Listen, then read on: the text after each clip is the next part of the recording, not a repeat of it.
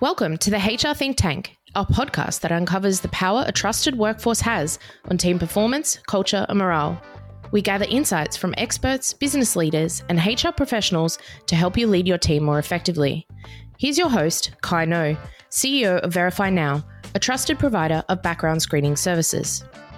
A recent report from the Australian Government Productivity Commission showed mental health could cost the national economy up to $220 billion a year, which is just one more reason to care about how we can all support better mental health. Our guest today has vast experience leading teams, and in her latest role with insurance giant NIB is spearheading programs that are making a real difference to the well-being of staff and the wider community. Lauren Daniels has held senior roles in a long list of impactful companies including BHP, Deloitte and Rio Tinto. She was recently promoted at NIB to the role of Group Chief People Officer, and we're absolutely thrilled to have her here with us today. Lauren, welcome. Thank you, Kai. It's a real pleasure to be here today. You've had some very senior roles in HR in your career, and I'd love to hear more about your leadership journey. I think on this podcast, we do like to hear the personal stories and how people got there and, you know, some of the lessons and tips that you've learned along the way. So it would be great if you could tell us a little bit about how you got to where you are today. Sure. Okay. I'm very happy to share a little bit about my leadership journey. Let's see. I began my professional career in 2001, working in various consulting roles in human resources. I'd probably describe myself as a natural people person in that I love connecting with people, love understanding what motivates and inspires people. So starting a career in HR seemed like an obvious choice for myself. I've been really fortunate in that I've worked for some amazing global companies throughout my career to date. And it was with Rio Tinto in London that I started my leadership journey, when I worked in roles that were both indirectly and directly responsible for leading people. From an early age in my career, I was partnered with one of Rio Tinto's executives to help him transform his global function from a people perspective.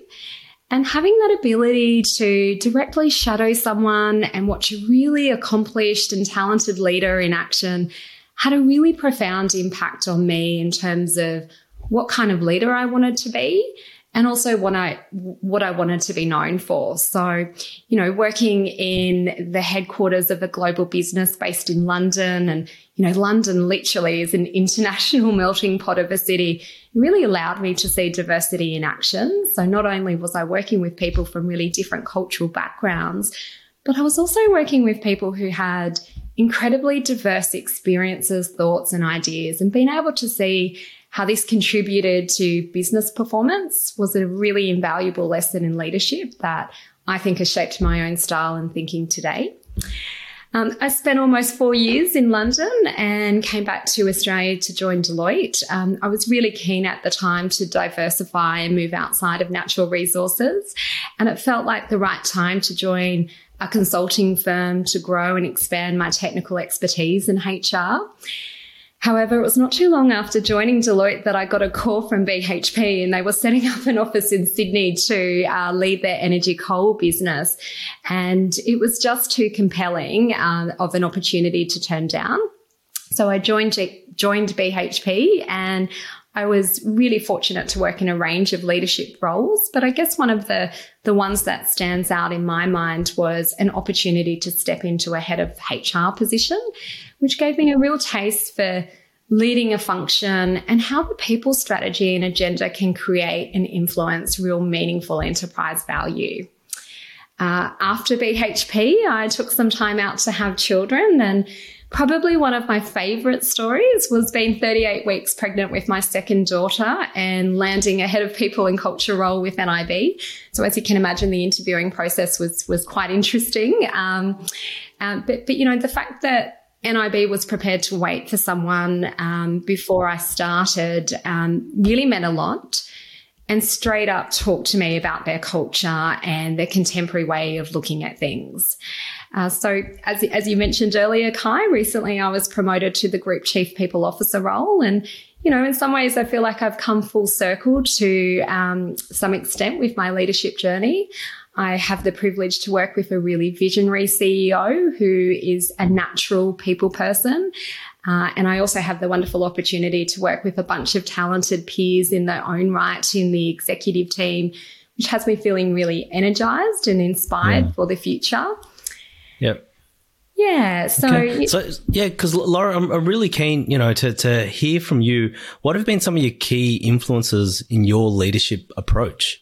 Because, you know, you've worked across different jurisdictions. You said you've worked with some amazing executives, but I'd just like to hear if you've got any specific moments that you reflect on and go, oh, okay, that's been a key driver of how I do things now. Yeah, I definitely think there was a pivotal experience when I was working in London for that executive because I literally had the opportunity to work in partnership alongside that person and got across a broad range of business issues. So not just working specifically in the people function, I was working across his whole global division. So I got a taste of merger and acquisition activities, which I found really exciting and exhilarating. But, you know, what was really interesting about some of the things that I got involved in that were not so directly people related is that there's always a people bent. And I think if you have that HR background, it's really quite transferable and very universal in terms of its application. You know, I was reflecting a lot on my leadership journey, and I was thinking about some of the leaders that I've worked with and you know, how they've had an impact on me and why. And, you know, I think it was their generosity of spirit, and that showed up in many different ways. It was the ways in which they entrusted me with opportunities to lead really important pieces of work, how some of these leaders invested and showed interest in my own growth and learning, and how they also taught me that it's okay to fail because, you know, through those failures. That's hard. Yeah, absolutely. But it's hard, really important to fail sometimes. Yes. And, you know, the biggest piece is to pick yourself back up and, you know, keep on moving forward. So, you know, I think some of those experiences and some of those folk that I've worked with has really shaped me to be the leader that I am today. And it's really motivated me, Kai, to create similar experiences for the people I lead. So, you know, ultimately that, you know, the way I see it is that I have a role to play in sharing my knowledge and experience and some of my learnings so others can develop into this role that I'm in. Or maybe even a better way of describing it is actually saying that I think all leaders have an obligation to pay it forward. And I think by paying it forward, we have an obligation to nurture and grow our people to realize their full potential. And, you know, I feel really fortunate in my career in that I've had plenty of those opportunities with so many fantastic, diverse leaders. I think you've recapped that really well because having run this podcast now for 2 seasons, the common theme from the leaders that we've had on this show has always been about paying it forward, passing on the lessons, opening doors, you know, creating pathways for others to succeed, compared to, you know, some of the leaders that we hear about, but they're not sort of adored is that fear, you know, they lead by fear and they don't let anyone else succeed except them. So I think you've captured it really well. And I can see that just with the conversations that we've had with you, you know, you're really warm and embracing. Oh, thank you. One thing that I did want to ask you about is the parenting front, right? The whole having a family, because myself, you know, I started a family with my wife in 2019 too.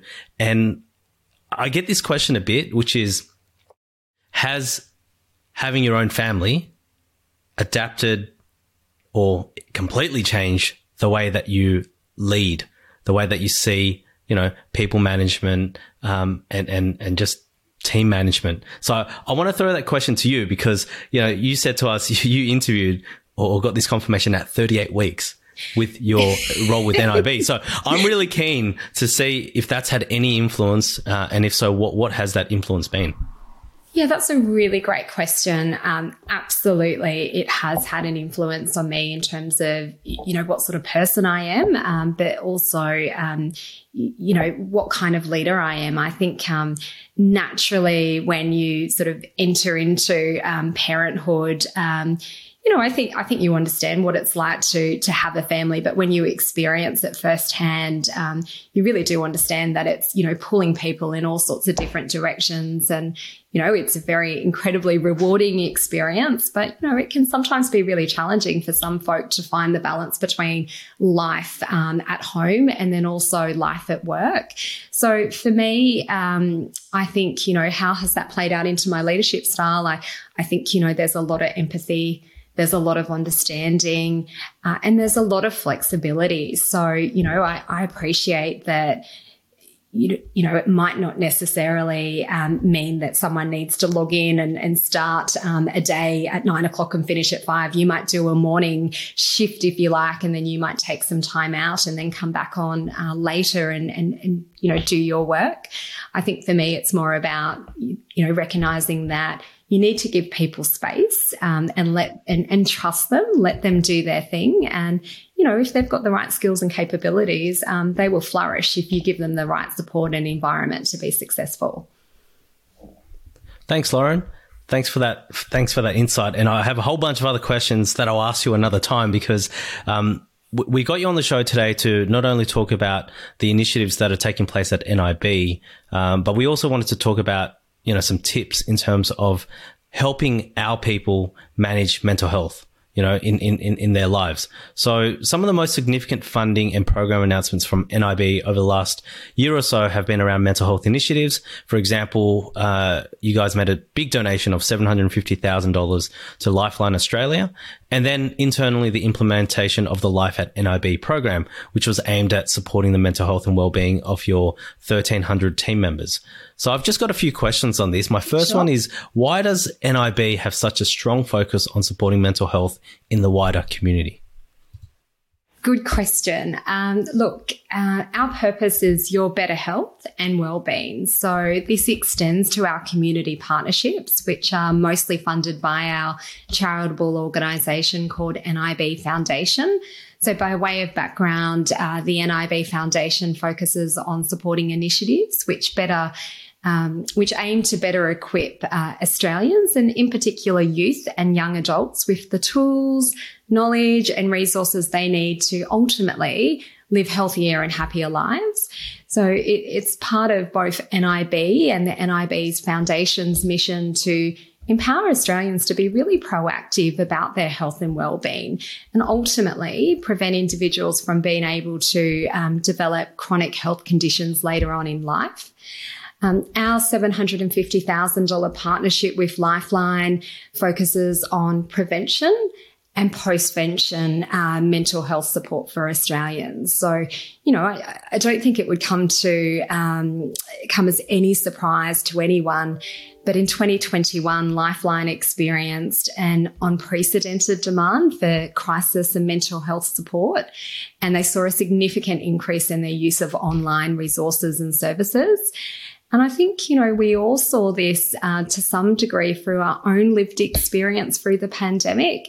And we saw this as a really important opportunity to give something back to the communities that we operate within, given that this is a cause that we're really quite passionate about.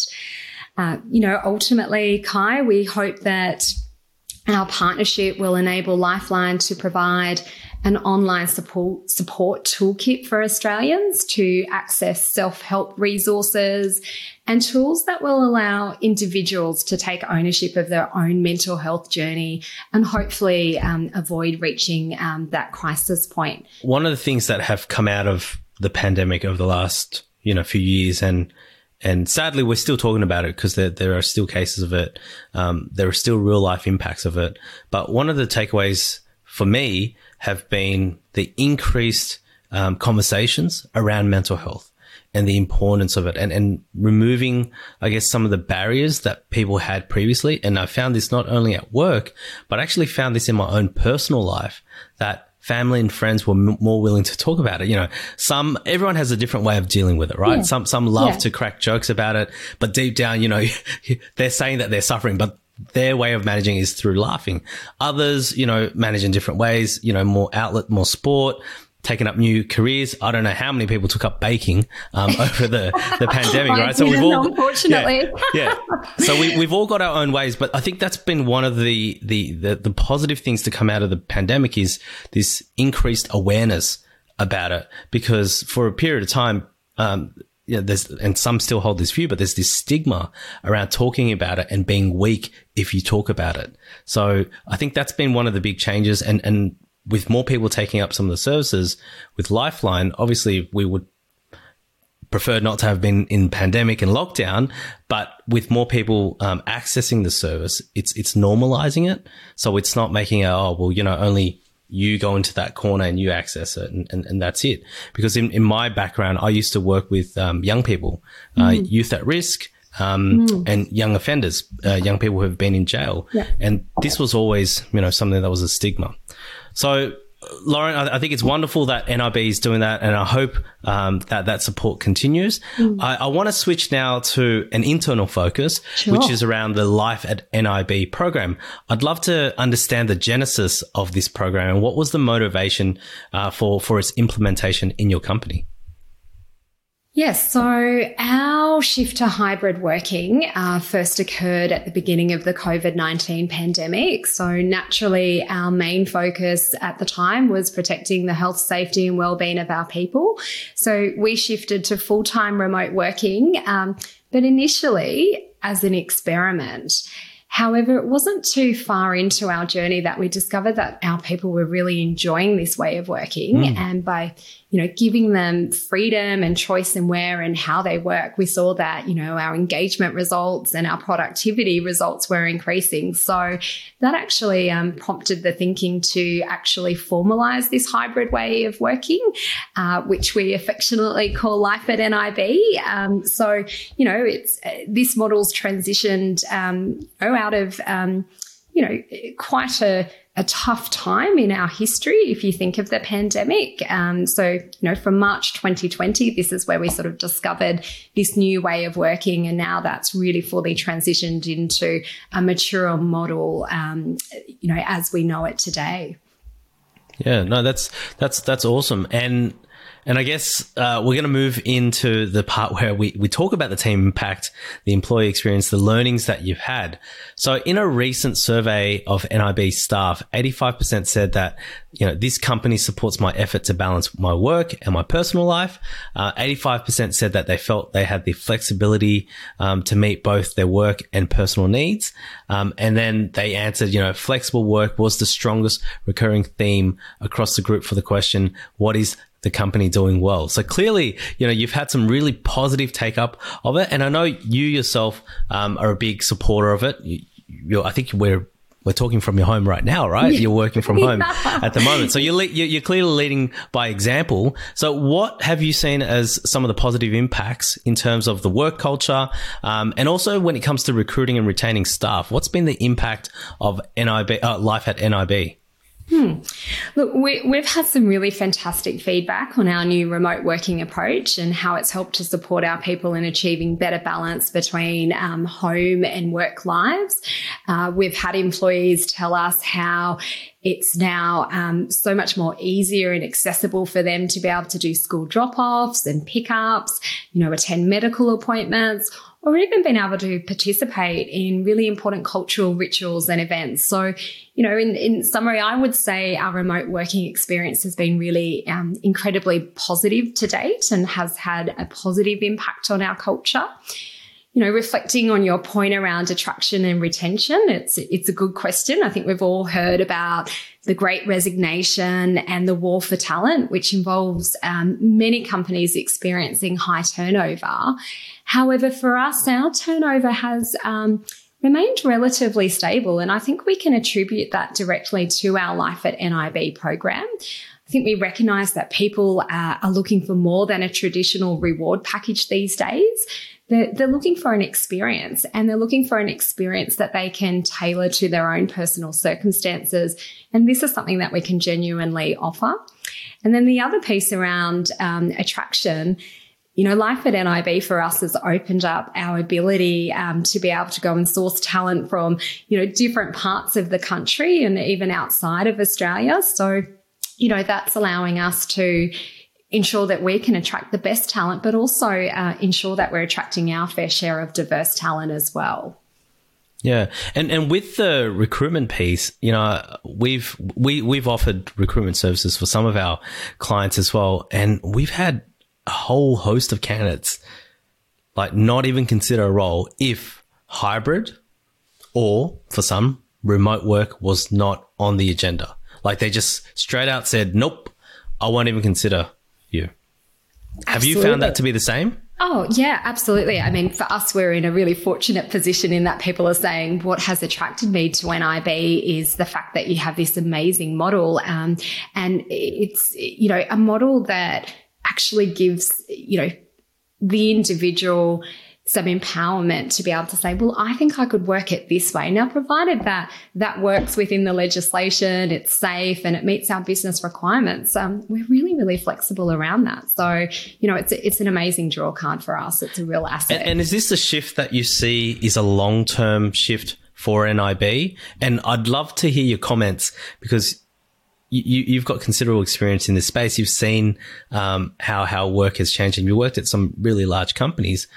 So I'll firstly just comment around NIB. Is this a long-term shift?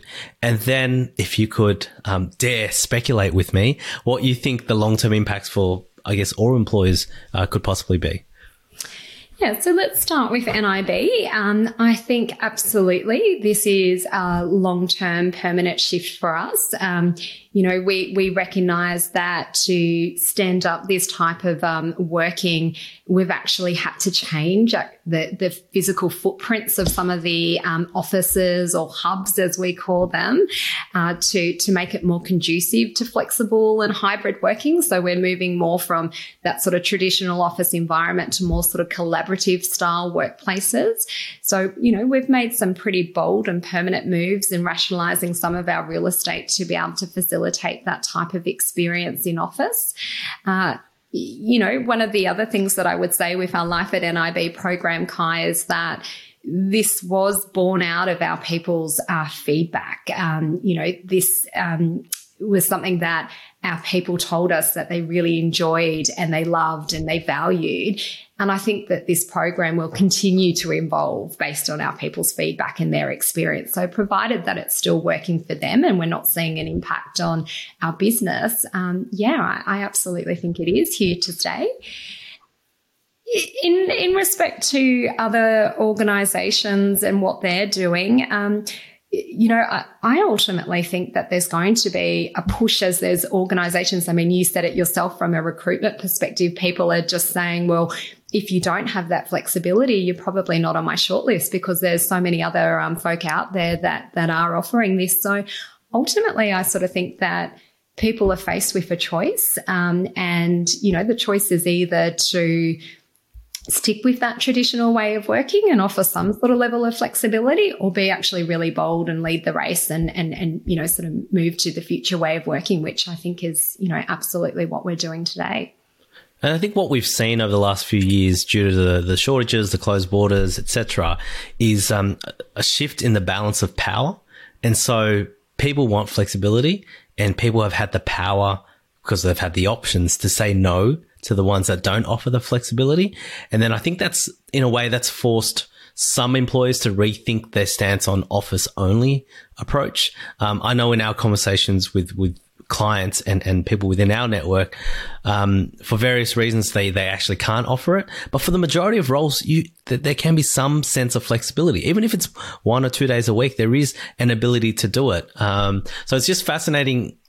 In 2022, I guess, having this conversation, if there are any employers, particularly if they're digital first, to say that they can't offer flexible arrangements.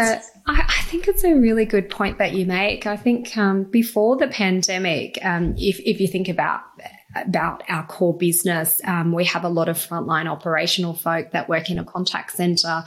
And, you know, if you think of traditional contact centre environments, it's, you know, really noisy, buzzy spaces. You've got lots of people that are working alongside each other, talking to our members, providing them with support and guidance. And, you know, I think it was hard for some folk to think that we were moving away from that type of environment, because that's all they ever knew and that's all that they were very comfortable with. But, you know, I think it's important to challenge and experiment. And, you know, the pandemic actually really allowed for us to take that leap of faith and experiment, because in some ways we really didn't have that choice. So,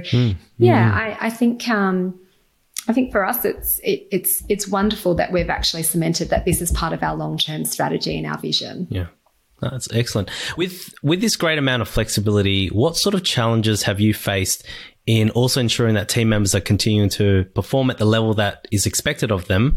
So the question really is, how do you think flexibility has affected performance management and productivity?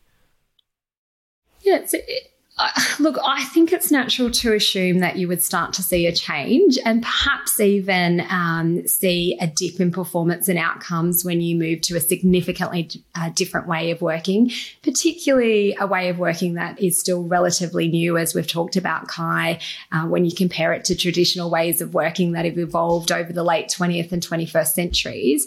But for us, we've... you know, if we reflect on FY22, we've had one of our most successful years, you know, to date. We've seen really strong results across both financial and non-financial metrics, but particularly in the people metrics. We've seen some increases in our engagement scores, as well as in our inclusion and wellbeing dimensions. And we've also seen some improvements in our overall safety metrics, which we look at, such as LTIFR. So, yeah, I think it would be easy. It's probably easy to think that, oh, look, you know, because we're not seeing people, they're not visible in an office environment, that, you know, potentially it would be more difficult to manage performance and outcomes. But our results are actually suggesting otherwise. I think it's important to call out that leaders play a really important role in pulling this all together. They're very much responsible for role modelling and setting the standard to define what is expected of our people, because, as I mentioned before, life at NIB is focused on output, not hours. You know, we recommend that we recommend that 80% of your time should be done remotely and that there's about 20% time in hub. But we empower our people to actually make that decision as to, you know, what does their working pattern look like based on their business requirements and also based on their personal life requirements as well. So we're not mandating anything to say that, hey, you need to be here in a hub at least one day a week. It's really up to our individuals and our leaders to work out what works best for them. And, you know, if it's something isn't working, our leaders and our people need to meet each other you know, at the same level and define a new way of working and looking at experimenting and changing things up. I think it's also important to recognise that, you know, this new model requires different skills and capabilities from our leaders to stand this up. So we've been quite purposeful in developing, you know, a whole newly revised employee development curriculum that includes bespoke leadership development programs and initiatives that are targeted at different levels of leadership. We also have a mentoring program in place that provides all of our leaders with greater opportunities to consider how do they build their knowledge, skills and experience and capabilities to support productivity and engagement in a hybrid working environment. Yeah. Feels like for NIB specifically, you know, you guys have had a strong, really strong focus on people, and this program has allowed, I guess, the whole of the business to really reconsider how we manage people, how we manage output, what the expectations are. So in terms of the adjustments that you've made, you know, we've had 2.5 years now to adjust, but just reflecting on some of the changes that have occurred, have there been any operational pressures that have prevented NIB from meeting customer expectations? And what has been their impact on customer experience? Yeah, so like I said before, FY22 was a really fantastic year for us. So, pleased to say that there's been no detrimental impacts in any of our financial and our non-financial metrics. And, by non-financial metrics, we also include metrics that measure the customer experience. Mm. Okay.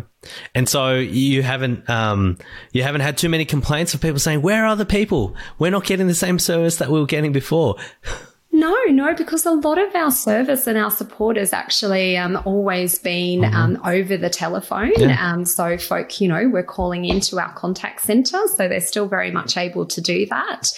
The only difference is that, I might be answering from the comfort of my own home versus, being in a hub or an office type of environment. And then we also have a whole suite of digital channels as well that our customers and our members can interact and engage with to be able to get further guidance and support on, different services and products that we offer. That's really positive. And I think, like you said, the results speak for themselves, the financial and non-financials, I think have given you strong support or strong encouragement to say, yep, what we're doing works and let's keep doing it. So I just want to touch on the last thing around the flexibility. And I think even though you're encouraging 80% work from home and 20%. I love that you guys have that flexibility because it's not a one size fits all. I know early on in the pandemic, a number of employers were trying to mandate like some sort of strict ratio, 3-2 or 2-3. And I had a number of people say to me, I don't like this. I'm going to look for a new role. Like, how do we go from this flexibility? And the results were there, the productivity was there. What was the justification for bringing back to 3-2? And there was quite a bit of uproar, actually, if you read the media as well. Yeah, because it is a good thing. But I will also say that I am a proponent or a supporter of hubs or office situations because we do need that connection, which is I guess the topic that I'd like to talk to you about now, which is the social impact between our team members. So with the greater flexibility and more team members working from home, some companies have found it a challenge to maintain, incidental social contact for their staff, so-called water cooler chat, which can be beneficial not only to the mental health, but to workplace collaboration because you do get those opportunities to get to know each other just a little bit more, and it's when your brain relaxes a little bit more that new ideas sort of come out. So is this a factor that was considered when developing Life at NIB program? Yes, absolutely. It's fair to say that our Life at NIB program is ever-changing as we learn from our employees what's working for them and what isn't. And, we're really deliberate in going out there and getting that feedback from our people, whether or not it's through more formalised channels such as our, employee engagement surveys, or whether or not it's just through, that employee leader relationship where we're getting that sort of sense of how things are working for people.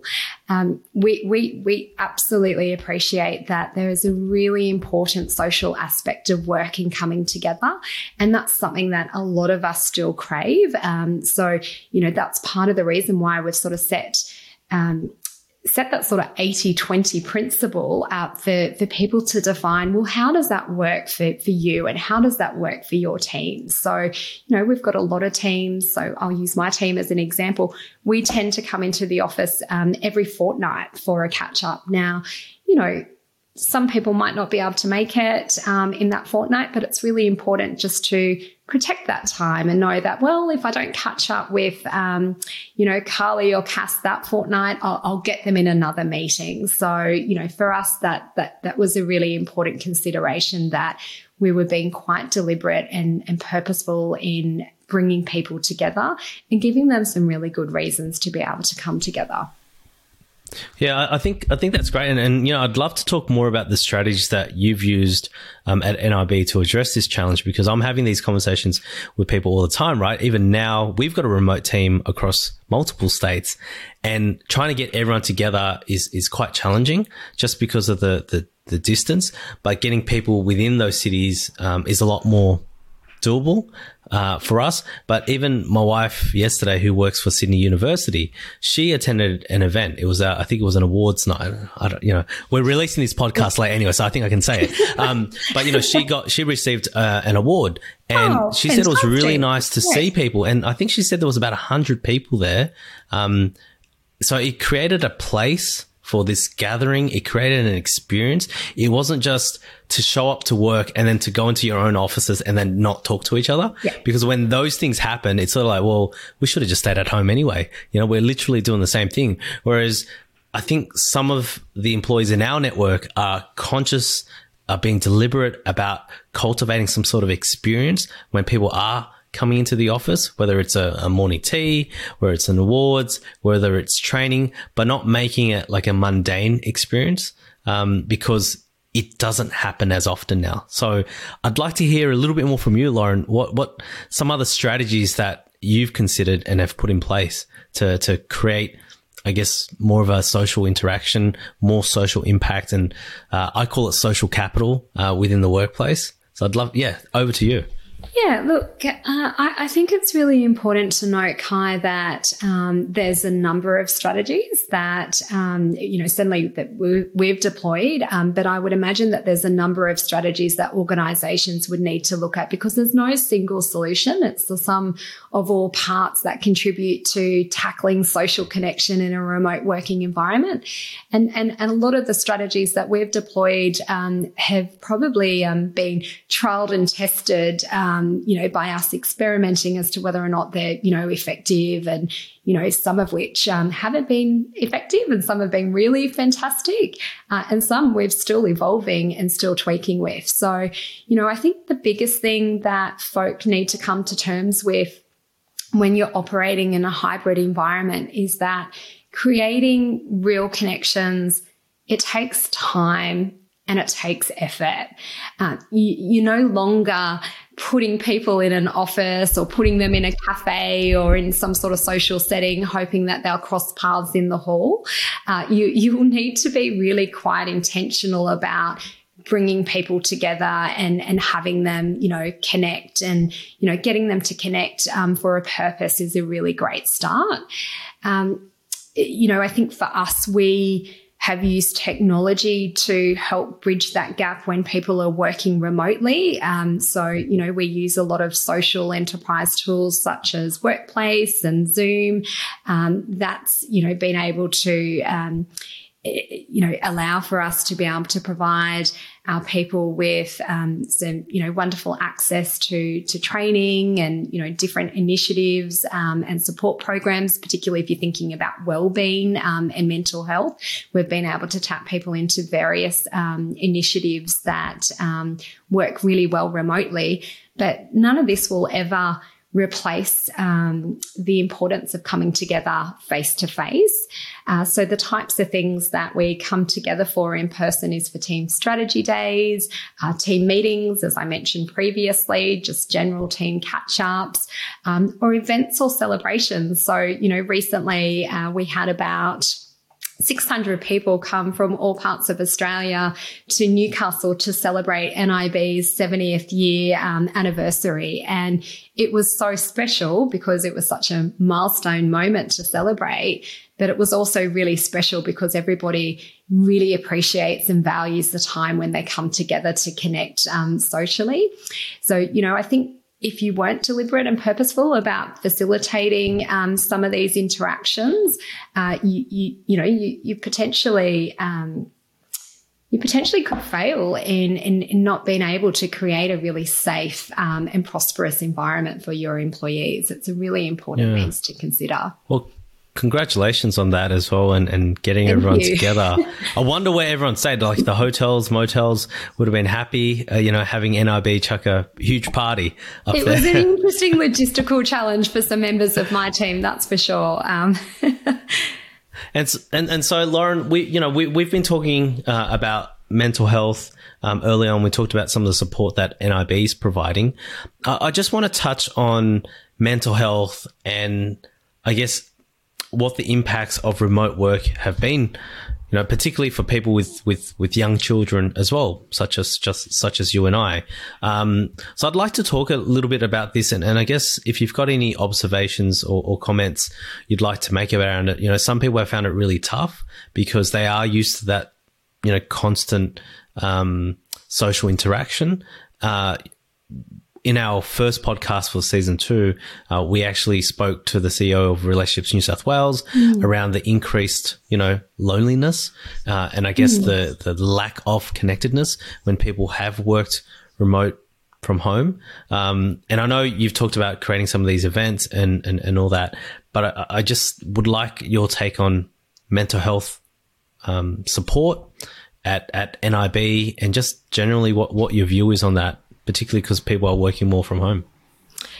Yeah, so it's a priority for us. That would definitely, you know, be something that I would say, you know, first and foremost, that ensuring our people, it gets back to our purpose really, Kai. Our purpose is to ensure your better health and wellbeing. So that's for our members and our travellers, but it's also for our employees as well. And we recognise that we've needed to put a number of supports in place to really facilitate that experience for our people. So I can share some of those things for you to give a bit of colour as to what that looks like. We've put some really specific training in place around health, safety and wellbeing, some of which used to be delivered in person but now is actually being delivered remotely. And, you know, what's really interesting about that is that we've actually found that some people have had some really positive experiences and been able to access remote training as mental health can be quite a personal thing. So being able to access some of these programs on your own terms has been a really positive experience for some of our people.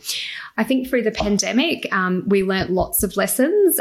So, you know, we had a lot of employees that were in Sydney and in Melbourne who were, you know, experiencing really long durations of lockdown. So we recognised that we needed to step in and create some really interesting and engaging campaigns to assist them through that time. And, you know, one of the campaigns that comes to mind that we put in place was Lockdown Love. And that, you know, basically talk to a series of different things that people could access, such as conversations with our mental health first aiders, interactions or training sessions with our employee assistance program provider on mental health resilience. We gave people free wellness hours of leave. So, you know, we didn't need to know what you were doing, but we wanted you to take out an hour for yourself out of your day to do something that made you feel good about yourself. So it could have been reading, it could have been meditation or exercise in the home.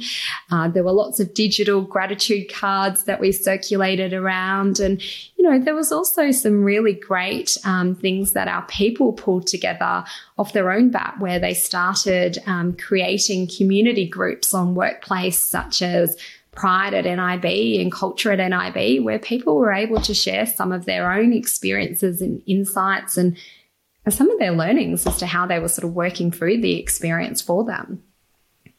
Yeah, thank you. Thank you for sharing that. That was really helpful to go through. And, you know, I was meaning to ask you that earlier, but I didn't want to lose that opportunity, because I think what you've talked about and what we've read about with the changes that NIB have made have been really positive. And I guess part of our show is to take some of the practical things, some of the lessons, some of the failures, and to share that with our audience. So then they can go, okay, well, I'm considering doing that. I might give that a trial. Okay, I might avoid that. That probably didn't work so well for Lauren. So, you know, I'll try that at another time. Yeah. Another really practical tip that's worth mentioning, and one that's really easy for other people to, you know, quickly implement, is that we pulled together a program where basically it's called Coffee with Our CEO initiative. So it's a monthly catch up with our CEO where all of our new starters get the opportunity to meet our CEO in the virtual environment, ask him casual questions, get to understand what's front of mind for him and, you know, what he's looking to do from a strategy point of view. And it's also an opportunity for him to learn about some of these new folk coming in and, you know, what sort of roles they're taking on at NIB and, you know, just the impact of something so simple has been really incredible. So there's another practical tip that that's a great one to implement. Yeah. Just opens up doors, and you know it allows, I guess, the leadership team to have a pulse on what's going on as well, and meeting some of the new talent that's coming on board. Lauren, it's been awesome having a chat with you and learning so many wonderful things that are happening at NIB. Before we wrap up, we like to do the fast five. This is where we ask you five quick questions about you, so we get to know you a little bit better. Are you ready for this? Go for it. What was your first job and why did you get it? Okay. It always makes me giggle. But my first job was working at a golf course in the Hunter Valley, driving a golf cart around, selling drinks and snacks to golfers. So from there, I graduated to restaurants. But I look back at my hospitality days with fondness, as I had so much fun and I met some really wonderful people that I'm still friends with today. As to why did I get the job? Look, I was a student, so I needed to live, but I think they saw that I was a very social person and I enjoy a good chat. But look, I have to say, Kai, I don't know whether or not the golfers would have appreciated the social aspects of my personality. So that was my first job. I'm sure they would have. What's something interesting that's not on your CV? Look, we've talked a little bit about it throughout this discussion, but I run a busy household. I'm a mum of two young daughters, and we have two English staffies, one of which joined our household a couple of days ago. And, you know, talking about wellbeing, I have a goal where I try and do 10,000 steps every day. So, you know, if I can get to 10,000 steps and I've got a smartwatch to track my progress, I feel like I've achieved something from a health and wellbeing perspective. That is good motivation. I know it's raining here in Sydney, but you it's saying that, I'm going to get out after. I'm going to get out and walk so I can meet some of those steps as well. Do it if you can. What have you learned about leadership and working on a team that you would want to teach your younger self? Look, I think from a leadership point of view, you need to make people feel like they can be themselves. And I think you can do that by creating a warm and trusting environment where people feel included and they feel like they can belong. You know, when people feel at ease, they are most likely to perform at their best. What would I say to my younger self? I'd say lean in, enjoy the moments that you are presented with, and know that time and experience is a teacher in itself, and that everything almost always works itself out. Don't sweat the small stuff. Good advice. Provide a highlight from working in a trusted team. Yeah, so when you find a team that you trust and you feel empowered to be able to do your thing, it just feels right. It's not hard, it's fun, and it can be incredibly exhilarating and rewarding. You know, to be a part of a team that are working towards a common goal and seeing what you can achieve as a collective is something that's really special. I consider myself to be really fortunate in that I've seen this many times in my career. But I'd have to say I'm really proud to say that I see this time and time again in NIB, not just within the people and culture team, but you know, across all parts of our business, people coming together, you know, working in trusted teams. What would you like your legacy to be?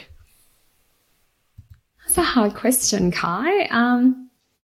Look, I don't see it as my legacy per se, but more about how can I play a role in harnessing the collective talents of a really highly engaged and, you know, a high-performing team to achieve really great things. So I guess this is getting back to my piece around being able to pay it forward and play my role in that.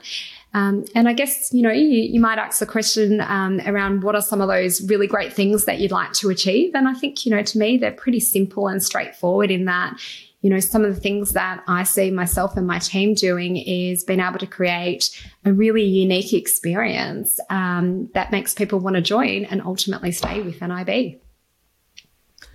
Lauren, thank you so much for your time today and joining us from Newcastle. It's been an absolute delight having you on the show, learning more about NIB and I guess the approach that you guys are taking with remote working. I think you're absolutely on the right track and you're going to get loads of good talent, I think, because of your approach. And yeah, I can't thank you enough for your time today. Oh, thanks, Kai. As I said earlier, it's a real pleasure. I've really enjoyed the chat. Today's guest was Lauren Daniels, Group Chief People Officer at NIB, one of the fastest growing health insurers in Australia, trusted by over 1.7 million people. We got insights into the challenges and opportunities of revolutionising the workplace model for a team of over 1,300 people and how NIB has shaped this new way of working to create better wellbeing outcomes for their people. You can learn more about NIB on its website, which is linked in the show notes. And of course, we would encourage you to follow Lauren Daniels on LinkedIn. Thanks for listening to the HR Think Tank with Kai Noh. If you enjoyed this episode, please subscribe and share our podcast with your network. Check out the show notes for any resources mentioned in today's episode or visit the Verify Now website for more information.